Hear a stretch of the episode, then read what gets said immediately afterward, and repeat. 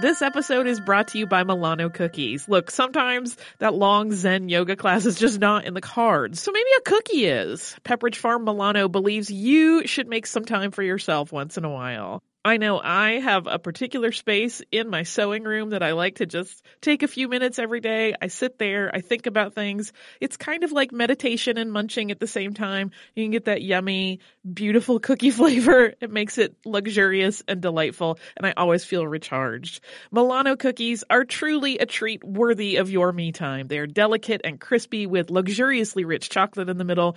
You really want to keep these just for you. So remember to save something for yourself with Pepperidge Farm Milano. How do you find a new way forward when suddenly you have to, ready or not? Maybe you're relocating, or having your first baby, or leaving a relationship, just starting, or just starting over. On the road to somewhere, we talk about all of it, getting really honest. And we definitely laugh our way through it. That's the beauty of this journey. I'm Lisa Oz. And I'm Jill Herzig. Join us as we navigate our own big life changes on our podcast, The Road to Somewhere. Listen to The Road to Somewhere on the iHeartRadio app, on Apple Podcasts, or wherever you get your podcasts.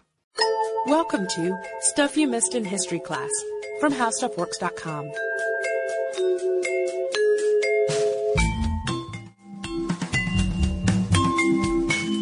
Hello and welcome to the podcast. I'm Sarah Dowdy. And I'm Deblina Chakraborty. And we've focused a lot on ghost stories this month for our spooky Halloween series. And also, though, I think the ghosts have been a pretty diverse crowd, ranging from socialite Madame LaLaurie to headless Anne Boleyn to the real life Falstaff. But so far, all the ghosts we've talked about have just kind of been there. They've been haunting, they've been making their noises, doing things like hovering over babies creepily, taking headless carriage rides, washing laundry. Kind of aimless, I'd almost say. Well, washing laundry isn't exactly aimless, but okay, I get your point. For a ghost. I get your point, right. There's no real agenda there. exactly. there. Today's ghost, however, who is the Cock Lane ghost, seemed to have had a mission, and that was revenge. Something that, according to Andrew Lang's 1896 book on hauntings and hoaxes, tended to be fairly common in the 18th century, which was an age where it wasn't unusual to believe in ghosts at all. I mean, it does make sense. After all, a manufactured haunting could be a pretty simple, if creative way to settle your earthly disputes, you know, your unpaid loans, your feuds. Lang sums it up pretty well with a, a, quote from his book when he writes about William Kent, this podcast's unfortunate subject. He says, accused by a ghost, he had no legal remedy. So recently in the Salem witch trials, we talked about spectral evidence. I think this is kind of the ultimate in spectral evidence. Good point. When a ghost says that you murdered somebody, actually when the ghost says that you murdered it, what are you supposed to do? But before we get into all of that, we need to, to go back to the beginning. The Cock Lane ghost wasn't initially out for blood. Its first appearance was actually pretty pretty harmless. Yeah, this ghost wasn't out for blood, at least at first. Its initial appearance came in 1759 at this tiny house on Cock Lane, a road which the Oxford Dictionary of National Biography describes as, quote, an obscure turning near St. Paul's Cathedral in London. So the home belonged to Richard Parsons, who was the deputy parish clerk of St. Sepulchre's Church and also a landlord, an alcoholic, and a man pretty deeply in debt. The year before, though, he'd taken in William Kent of Norfolk as a tenant, and Kent was uh, an independently wealthy man, but he had a bit of a family secret of his own. He was living with his dead wife's sister. The arrangement had started pretty innocently back in Norfolk when Fanny Lyons, who was the sister-in-law, moved in to help care for Kent's motherless child. His wife had died during childbirth. But after the baby died, too, the, the couple continued to live together eventually as husband and wife, even though they weren't legally allowed to marry. So finally they moved to London, posing as, as husband and wife still. But the unconventional living arrangement proved to be a bit of a liability, especially because Kent tended to make loans to his landlords. Maybe a bad policy already, but to make things worse, he actually expected that he'd get the money repaid. This, of course, gave any sort of vindictive landlord, especially one who knew that he was living with his dead wife's sister, fodder for eviction and a way out of the loan potentially. So it must have seemed lucky when Kent met Parsons at St. Sepulchre's Church and was offered rooms to rent. So Mr. and Mrs. Kent, as they thought she was anyway, got on well with Parsons, his wife, and his two daughters for a little while, but then things started to head south when the naive Kent admitted to Parsons that he wasn't actually married after all. He also loaned Parsons a good bit of money, and then, as you mentioned, and as he had done in the past, he started to follow up on repayment. Fell into that same old trap. Still, though, the ghost didn't appear until Kent was out in the country on business. And Fanny asked Richard Parsons' little 11 year old daughter, Elizabeth, known as Betty, if she wanted to sleep in, in her room and in her bed while Kent was gone. So that night, where when Betty and, and Fanny were in bed together, they started to hear strange noises, rappings, scratches, taps. Mrs. Parsons must have been pretty rational. She, she explained away the noises as the nearby cobbler who might have been working late at night. But when the noises were heard again on a Sunday, the family started to wonder what was really going on. Fanny, for one, seemed completely convinced that the sounds weren't from a cobbler, weren't from any human making noise. They came from a ghost, and a specific ghost at that. Yeah, she thought that they came from the ghost of her dead sister who had come to shame her and warn her of her own death. So, pretty serious stuff. Richard Parsons investigated the house, even stripping the wainscoting off the wall to see if something was rattling around behind it, but he had no luck the nightly rappings just got louder and it's sometimes described as the sound of a cat scratching a wicker chair, just to give you an idea. But it wasn't long before the neighbors started gossiping about the ghost that lived there as well and the secret history between Mr. Kent and his wife, or as they previously thought, his wife. Well, and that the ghost was her mm-hmm. dead sister. And so, with all this gossip going on, the couple did finally move out of the house. Hey, Holly, we have some exciting news. Yeah, I am wildly excited, and uh, people will have another opportunity to watch me cry at art. yeah, you sounded so calm, and it's not a calm situation at all. Uh, our trip to Paris last year was really successful, so we're doing another similar trip this year, but this time to Rome and Florence. It's May 14th through 21st, 2020. And like last time, it is with a company called Defined Destinations, who is planning out this whole trip for us. Yeah, and during that week long trip, we are going to see some of the great art that we have talked about on this show many times, including Michelangelo's David. We are going to go to Tuscany. We're going to visit St. Peter's Basilica. We are going to the Sistine Chapel. So it's going to be a fantastic trip. You can get the whole list of places that we are going and information about booking at defineddestinations.com. Scroll down to the Roman Florence trip with stuff you missed in history class, or come over to our social media. We have posts about it there too. Hey listeners, I wanted to tell you about a new podcast from iHeartRadio called The Women, hosted by Rose Reed. It is a fascinating and deep dive interview show where Rose talks to changemakers and disruptors and she finds out what really drives them. So she will ask each of them, what was your first stand and how do you navigate success and failure? And really, what's the cost of fighting for others? These interviews are really personal and they're candid and sometimes they're a little bit crass, but they are always really enlightening. You can listen to these firebrands and take away lessons that will help you navigate your own life and forge your own path. The debut season includes women like Valerie Plame, the former CIA agent who is now running for Congress, and whistleblower and pediatrician Dr. Mona Hanna-Attisha, who exposed the Flint water crisis and became the center of a swirling, swirling amount of problems, uh, and the legendary Buffy Sainte-Marie, 60s songwriter and activist. Uh, I have personal interest in this show because I adore Rose and I executive produce it, and I think think you're really going to enjoy the way that she gets into these conversations that feel like two friends talking and they are an absolute delight. So subscribe to the women on the iHeartRadio app, on Apple Podcasts, or wherever you get your podcasts.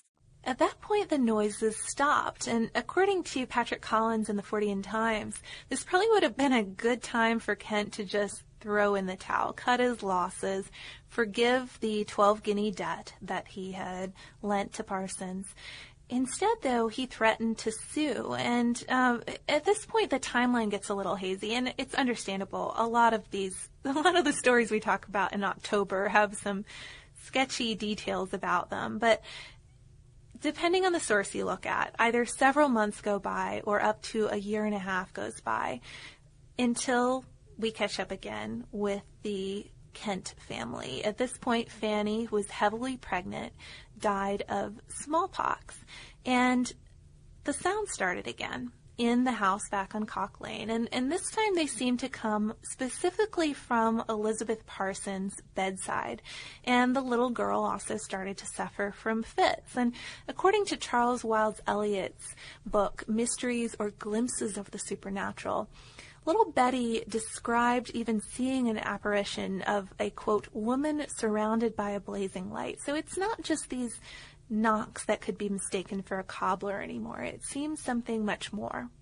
Richard Parsons called a medium who interrogated the ghost, asking questions and receiving answers in the form of knocks. One meant yes and two meant no. This is very reminiscent of the Fox sisters Fox story. Sisters, yes. And the way that they communicated, with the Communicated. ghost or supposedly communicated with ghosts, depending on what you believe. But Maybe we should act this one out then, Deblina. I think we should.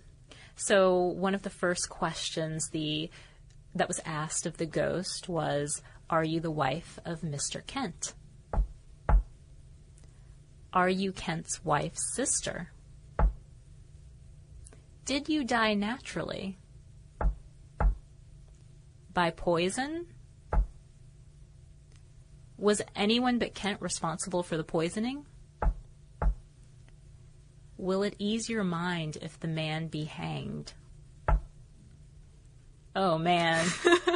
Yeah, that's bad news for Kent there, the, the single knock meaning yes. So the ghost, who is now revealed, of course, to be the murdered Fanny Lyons, picked up a nickname, Scratching Fanny, which An unfortunate adds nickname. another element to the, the titles in this podcast. But um, it, she started to give even more information. You know, this interrogation went on even further and pr- began to provide numerous details on her death. The type of poison that had been given her, it was arsenic. How it was administered through a drink called purl. How many hours it took, two to three hours. Um, all sorts of details, although interestingly, some information was apparently incorrect. I mean, aside from the fact that this lady died of smallpox, clearly, but some of the details that the real Fanny Lyons would have known were also incorrect.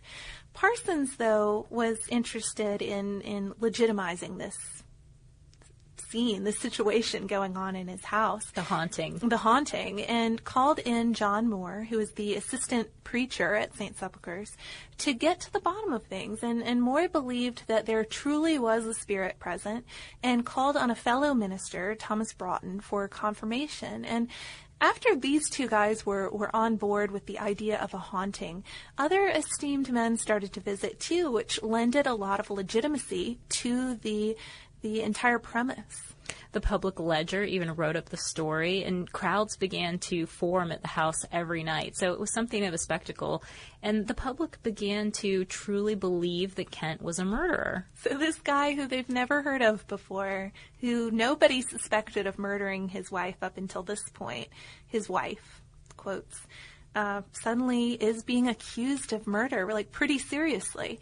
So as interest grew, Parsons could begin to charge admittance to these seances that would be conducted at his home by his relative Mary Fraser.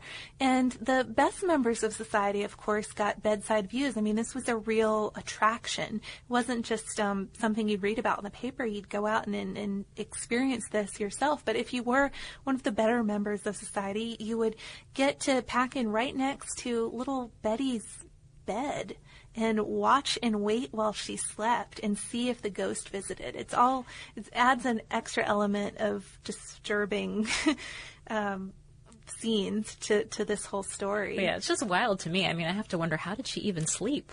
Well, these people standing around. You you wonder how yes, an 11 or 12 year old girl got a full night's sleep with all these people in her house every day.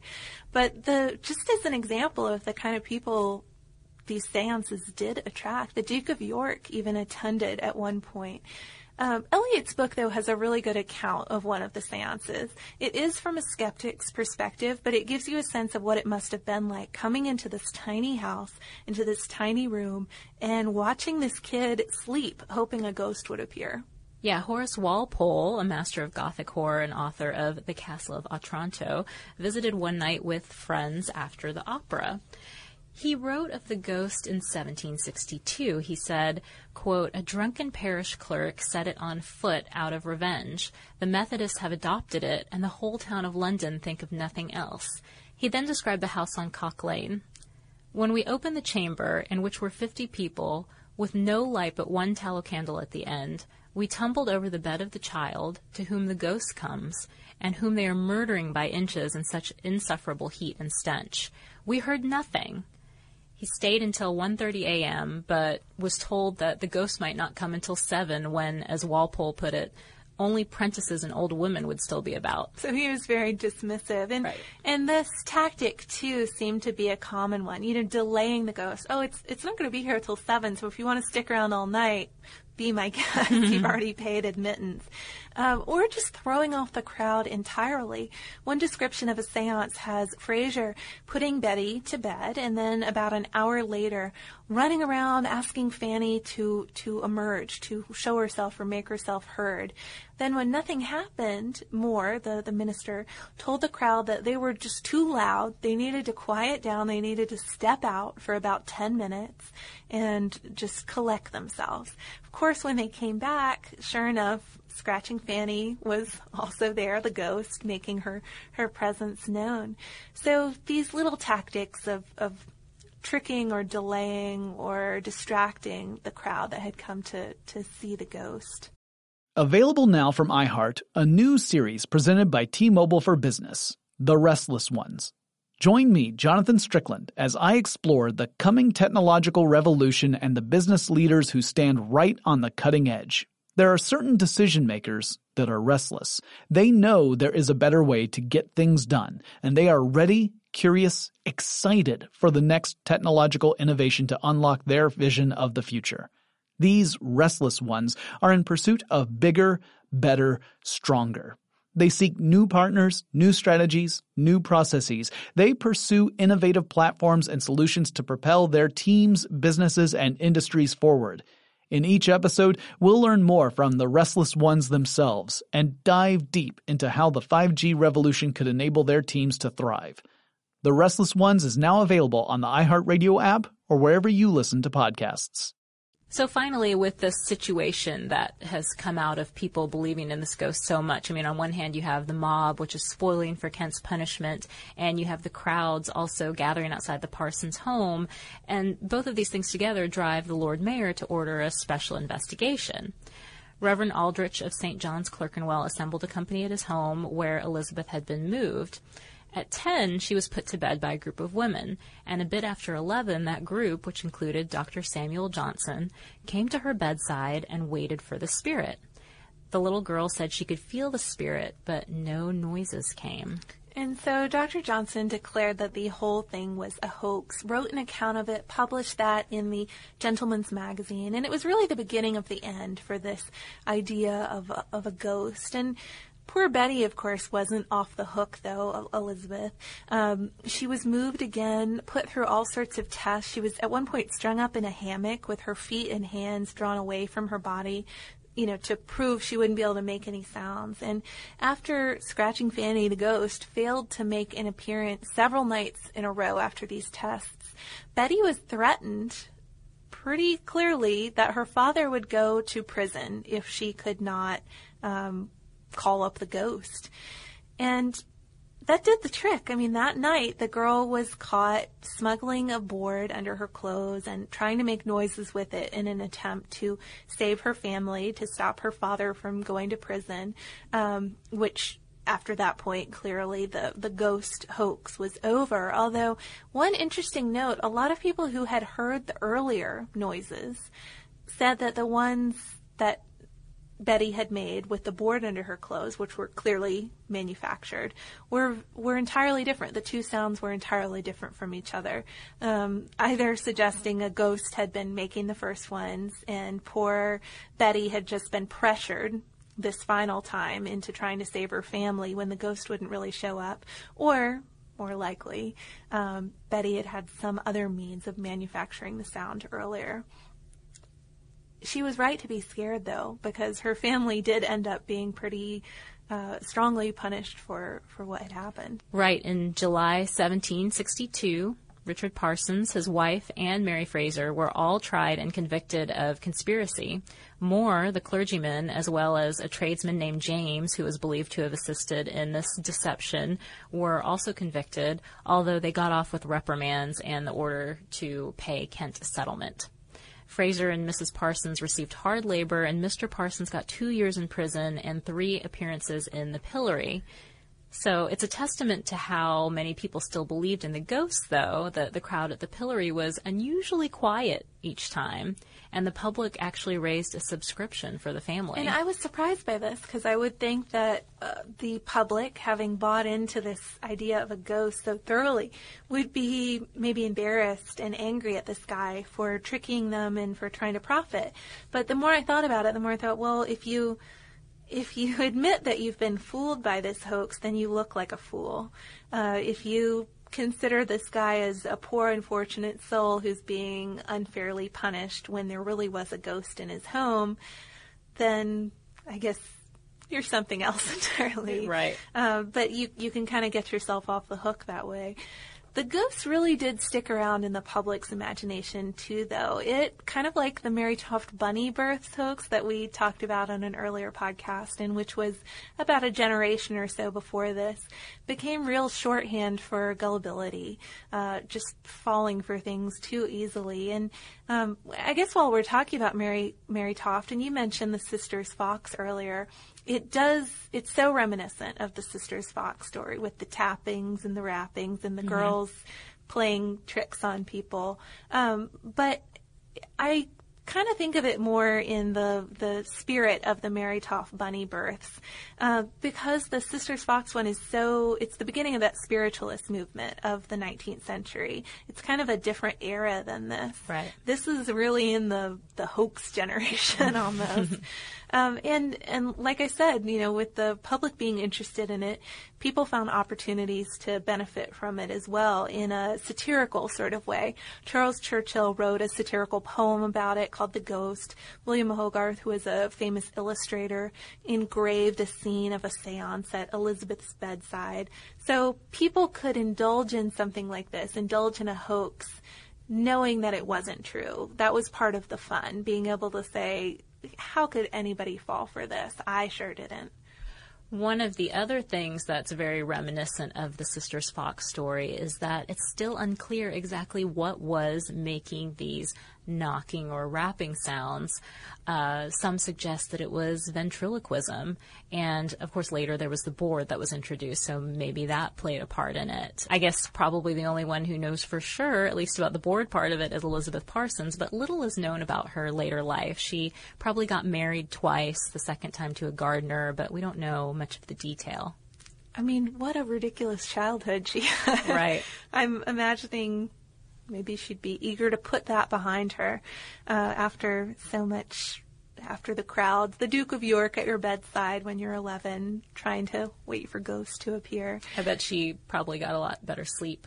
Yes, she probably life. spent most of her later life catching up on sleep. We can we can think of it that way. One thing I came across while while looking into this story, it sounds like it might be sort of the Madame Lalaurie equivalent in London. So, you know, we talked about that being the quintessential ghost story you hear if you go on like a ghost tour of New Orleans. So I'd really like to hear from our London listeners or anybody who's, who's even just visited and taken a ghost tour. Is this something that is still a big deal there? Because I hadn't heard of, of this ghost until pretty recently. Me neither. it's it's an interesting one and, and one that does tie in pretty clearly to a lot of our other shows, though. And Scratching Fanny, I think, Scratching Fanny. makes a fun addition to this little family of ghosts that we've collected this month so far. It sounds like it would be a good, um, like, humorous band or something. What would you call it? Like a parody, parody musician or Yeah, something? maybe. I also really like Accused by a Ghost. If we're going to talk about band names, I think Accused by a Ghost, you could do all novelty Halloween music. Maybe that's what we'll be doing next year, Deblina. Novelty Halloween music. Novelty Halloween music. All month long. It's promising. All right, so what do we have for listener mail this week, Sarah? We have turnip themed mail. Turnip? I'm sure that's intriguing to you because you don't know what I'm talking about. No, I have no idea what you're talking about. That is true. So, Kristen and I, as you know, did an episode on the history of trick or treating. Mm-hmm. And probably my favorite fact from that episode was that before people carved pumpkins into jack o' lanterns, they carved turnips. And we, of Oh, those course, would be rather small. Yes, and Jack-o'-lanterns. and difficult to carve. We speculated over that being difficult, and sure enough, we did hear from a few listeners confirming our suspicions. The first one is Derek in Dublin, Ireland. He wrote uh, he wrote in an email and said, "Greetings from Ireland." I'm a big fan of the podcast after discovering it over the summer and raiding the massive archives to keep me awake on long drives. I was also delighted when you covered the history of Halloween on a recent episode, not least because you looked at the tradition of using turnips as jack-o'-lanterns. A couple years ago, my father-in-law decided to revive this tradition, much to his family's amusement.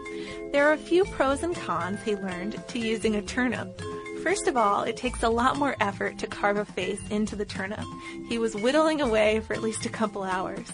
Also, over the course of the night, it actually cooked from the heat of the candle. That was really funny to me. Wow. On the plus side, this made it look genuinely scary in the window. By midnight, it looked rather like a headhunter trophy with a little bit of smoke for extra creepiness. I asked him for any advice to pass on to your listeners. He said would-be turnip listeners should get a big roundy one, quote, and be prepared for some tough carving. So, that was good practical information. We also got a note though from David. This was actually a Facebook comment. I thought it would be fun to throw one of those in. He was also writing in on turnips and he said, You mentioned that in the past people hollowed out turnips instead of pumpkins and speculated that it must have been tough. I can confirm that they are incredibly difficult to hollow out. Growing up in England in the 1970s, pumpkins were exotic and expensive items, so most children hollowed out turnips. there were lots of injured hands from the knife slipping Oh, on the no. incredibly tough flesh of the turnip. It took hours to hollow out and craft a good turnip head. Oh my gosh. Many years later, when I hollowed out my first pumpkin, I couldn't believe how easy it was. It was like a light went on saying, now this is how it's supposed to be. Nowadays in England, children hollow out pumpkins for Halloween. They don't know how lucky they are. So I thought that both of these messages from Derek and from David were pretty hilarious. Uh, Makes you appreciate pumpkins a lot more. I know, it makes me appreciate my life of carving pumpkins and, and working with gourds instead of yeah. tough root vegetables. Yeah, especially if you're like me and you have a lot of mess ups or you end up forgetting and wait too long to carve your pumpkin and then you have to come up with a lot of pumpkin recipes. Sounds better to me than having to come up with a lot of turnip recipes. I like I like turnips. I like them, but I definitely prefer pumpkins. You know, I mean, if I'm going to go all out, Turnips are good when they are small, Mm-hmm. and I'm guessing, um, as the advice that we got from Derek's father-in-law, that would not make a good carving turnip. So if you just forgot to carve your turnips one year, tough luck. yeah. Well, if you have any more helpful advice for us on how to use our fall vegetables or, you know, Halloween traditions in your area of the world, please write to us. We're at historypodcast at discovery.com or you can look us up on Facebook and we're also on Twitter at Missed in History. Also, if you want to learn a little bit more about ghosts or Ghostbusters, I think Deblina almost cracked up a few times because I said lines that sounded a little bit like they could be out of Ghostbusters. We do have articles on both. We do. We have How Ghosts Work and How Ghostbusters Work, and you can look them up by visiting our homepage at www.howstuffworks.com. For more on this and thousands of other topics, visit howstuffworks.com.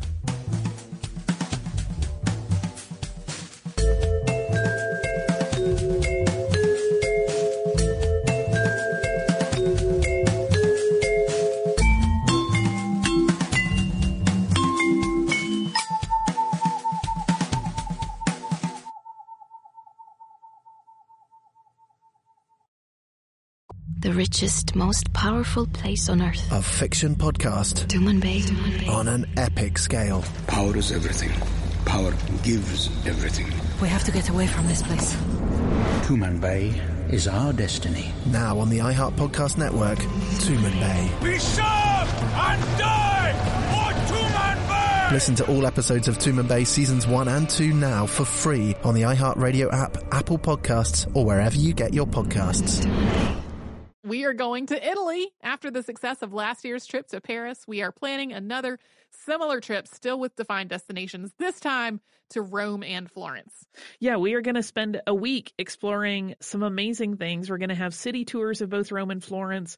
We're going to see the Roman Colosseum, the Vatican Museum, and the Sistine Chapel, St. Peter's Basilica, Vatican City. This is just a tiny fraction of all the stuff we're going to get to do.